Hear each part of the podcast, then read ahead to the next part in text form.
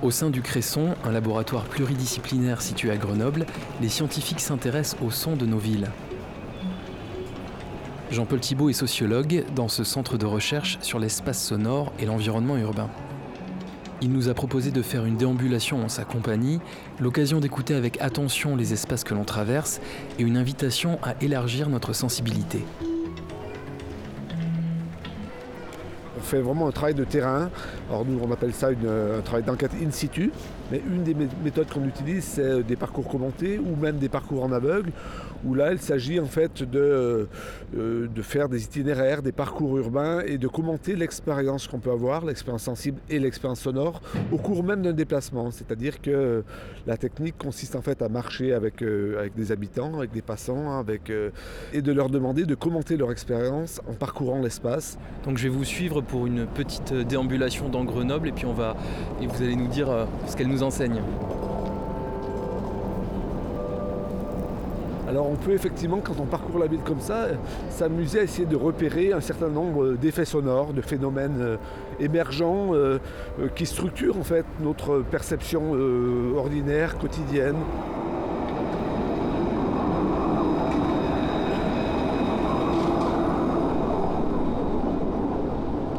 Ben là, on entend justement passer un, tram là, qui est en, train d'arriver à la gare.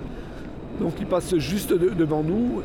On pourrait tout de suite euh, identifier euh, un effet, puisqu'on travaille beaucoup sur la question des effets sonores, un effet de décroissance sonore ou de décrescendo. Euh, on va bientôt arriver euh, à un tunnel et je pense que quand on va passer sous ce tunnel-là, on pourra sans doute entendre un effet de réverbération, c'est-à-dire qu'on va arriver dans un espace beaucoup plus clos. Euh, voilà, par exemple, là Donc là on est sous, sous, un tunnel. Voilà, on arrive dans ce tunnel et je pense qu'on devrait pouvoir entendre le son du tunnel, la réverbération. Si par exemple je, même je, frappe des, des, mains, je pense que le signal acoustique est beaucoup plus présent puisque précisément il se répercute autour de nous. Maintenant, on sort justement du tunnel et là, on retrouve une autre acoustique qui est une acoustique beaucoup plus diffuse et beaucoup plus ouverte. Et euh, d'une certaine manière, ce à quoi on a assisté euh, dans l'expérience, c'est ce qu'on pourrait appeler un, effet de coupure. Alors, l'effet de coupure, c'est le fait de changer en fait d'un milieu sonore à un autre. Et euh, un son qui peut être très présent dans un espace peut soudainement décroître et disparaître de façon assez rapide. Donc là, c'est presque un effet contraire à l'effet de, des crescendo où il s'agit de dire que la réverbération qu'on a pu entendre dans, le tunnel a disparu très vite quand on est sorti du tunnel. Et là on est juste, donc on est passé sous le tunnel et là on a retrouvé tout le bruit, euh, tout le bruit de la ville. Voilà, tout à fait. Donc là on retrouve le passage des trams avec évidemment un signal très très euh, marquant, hein, la cloche du tram qui est euh, une, des signatures sonores de Grenoble, hein, puisque quand on entend cette cloche là, on sait que pour les Grenoblois, on est à Grenoble, on retrouve un signal qui est très connu et qui marque vraiment l'environnement sonore de, toute la ville. Cette cloche en fait du, tram qui fonctionne aussi comme un effet de créneau, c'est-à-dire la fréquence de ce signal sonore a été choisi de façon à ce qu'il puisse être d'autant plus audible dans un environnement sonore euh, urbain qui est souvent euh, marqué par des fréquences euh, médium ou graves. Et donc le fait d'avoir un signal qui est beaucoup plus haut en intensité et en fréquence permet d'être d'autant plus facilement audible pour tout un chacun. Donc fonctionne aussi comme un système de sécurisation de certaine manière des passants qui prêtent attention à ce signal-là d'autant plus facilement. Alors là on va continuer.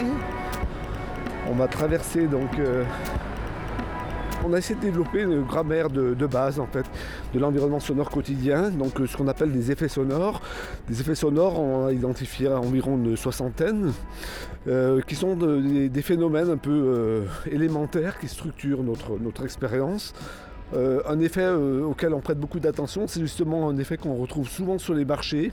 C'est ce qu'on appelle l'effet de métabole c'est le fait que souvent dans les marchés, on entend tout un ensemble de micro-signaux qui apparaissent et disparaissent aussi vite, c'est-à-dire qu'on ne peut pas avoir une, sorte de lecture ou d'écoute prolongée d'un même, même, signal, mais ce sont plutôt un ensemble de signaux qui apparaissent et disparaissent. Et donc le rapport entre la figure et le fond, disons sonore, est un rapport extrêmement dynamique où les, deux en fait s'enchevêtrent de façon très très très importante. Mais il y en a plein d'autres. Hein. Il y a un ouvrage qu'on a publié il y a déjà pas mal de temps qui s'appelle À l'écoute de l'environnement aux éditions Parenthèses, qui fait le point justement sur l'ensemble de ces, de ces effets, avec des illustrations aussi et des commentaires qu'on essaye de faire pour chacun des effets. Alors on peut traverser là. quand on commence à travailler finement sur le son, on s'aperçoit d'éléments extrêmement importants en fait dans notre expérience, mais qui sont souvent euh, inaperçus parce qu'on baigne dedans de façon évidente. Le son, c'est pas seulement un signal perceptif ou perceptible, c'est aussi de nature euh, affective et émotionnelle la dimension symbolique, par exemple, du son et imaginaire du son est très importante. Comment est-ce que euh, des sons peuvent marquer aussi le fait qu'un quartier est perçu comme euh, sécure ou insécure, par exemple, ou qu'un quartier va être perçu comme étant un, petit village. Donc avec une dimension rurale, parce qu'on peut entendre des, des, sons d'oiseaux. On va arriver dans les quartiers, peut-être qu'on va entendre là un peu des, oiseaux. Et on entend effectivement la présence là, des, oiseaux, des chants d'oiseaux. Nous sommes à l'éco-quartier de la caserne de Bonne. Il y a des espaces avec de l'eau et des canards, des roseaux. C'est vraiment un, espace très naturel, entouré pourtant euh, d'habitations. Mais c'est très calme. Là encore, si on enregistrait ce type d'environnement sonore et qu'on faisait réécouter, on pourrait très bien avoir des propos et des commentaires du type ben là on a l'impression d'être euh, à la campagne ou d'être dans un espace rural, etc. Alors qu'en fait on est euh, en plein milieu de, de Grenoble. On peut juste écouter.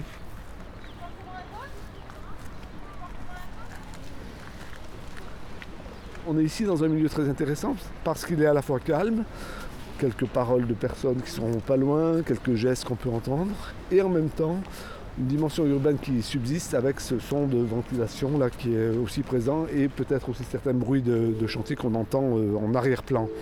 c'est une sorte de mélange et de situation d'écoute assez intéressante qui croise en fait euh, de la ruralité, des espaces euh, disons liés à un imaginaire rural et puis aussi des éléments d'un milieu très très urbain. Quelle nouvelle piste de recherche ça a ouvert pour vous le fait d'identifier tous ces effets sonores qui existent? En fait, je pense que ça, a ouvert pour nous euh, la question et la notion d'ambiance. C'est-à-dire qu'avec le son, on est en situation de capter des éléments d'une expérience sensible qui renvoient à des ambiances, dans ce, dans quoi on baigne en fait euh, tous les jours, euh, qui font partie vraiment de notre milieu de vie quotidien. Donc pour nous, dans le cadre des sciences sociales, c'est de se dire, eh bien, il y a tout un ensemble de paramètres, de facteurs, d'éléments qui participent de nos façons d'habiter, mais qui sont tellement incorporés, qui sont tellement euh, habituels qu'on ne remarque plus et qu'il s'agit précisément de remettre en évidence, de remettre au, premier plan, de faire émerger, de rendre plus manifeste. Donc comment est-ce que des milieux euh, voilà, alors sonores ou des milieux ambiants particuliers en fait sont aussi partie prenante de nos manières d'être, de nos façons d'interagir, de nos modes de sociabilité, de nos façons en fait de nous comporter euh, vis-à-vis d'autrui? Et une pratique très quotidienne et ordinaire euh, dans l'espace urbain, c'est le skate, c'est le patin roulette. On peut observer visuellement des, enfants ou des adolescents qui font euh, du skate, mais on peut aussi les entendre, les entendre rouler.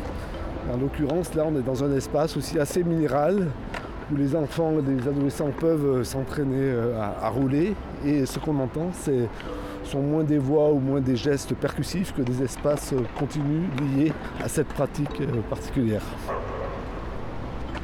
Comment est-ce que les architectes ou les urbanistes prennent en compte tous les effets sonores qui existent dans la ville et que vous avez euh, relevés? Ce qu'on essaie de faire valoir, c'est l'importance de la diversité des espaces sonores dans la ville. C'est-à-dire que pour nous, un espace urbain qui est de qualité, ce n'est pas forcément un espace sonore qui est nécessairement et toujours euh, silencieux, mais c'est plutôt un espace urbain qui se prête à des situations sonores qui peuvent être parfois bruyantes, parfois animées, parfois calmes. Donc avec des qualités sonores et des qualités de silence ou des qualités de bruit qui sont variables et qui dépendent euh, des espaces dans lesquels on se trouve. Donc je pense que c'est aussi une sorte de plaidoyer pour conserver une, pluralité, une grande diversité, variété d'espaces sonores dans la ville. Ce qui va parfois à l'encontre d'ailleurs de logiques euh, beaucoup plus euh, générales, consistant plutôt à uniformiser les espaces urbains par euh, de la musique d'ambiance par exemple, ou par des aménagements ou des designs sonores un peu trop, trop homogènes d'un espace à un autre. Donc là on plaide voilà, plutôt pour conserver cette richesse et cette diversité des espaces sonores. Il est très important de ne pas imposer en fait une seule écoute, une seule vision dominante d'un espace urbain. Je pense que la qualité d'un espace démocratique aussi, et là on arrive à des questions sans doute politiques, c'est aussi de garder cette pluralité en fait des usages et des fonctions urbaines.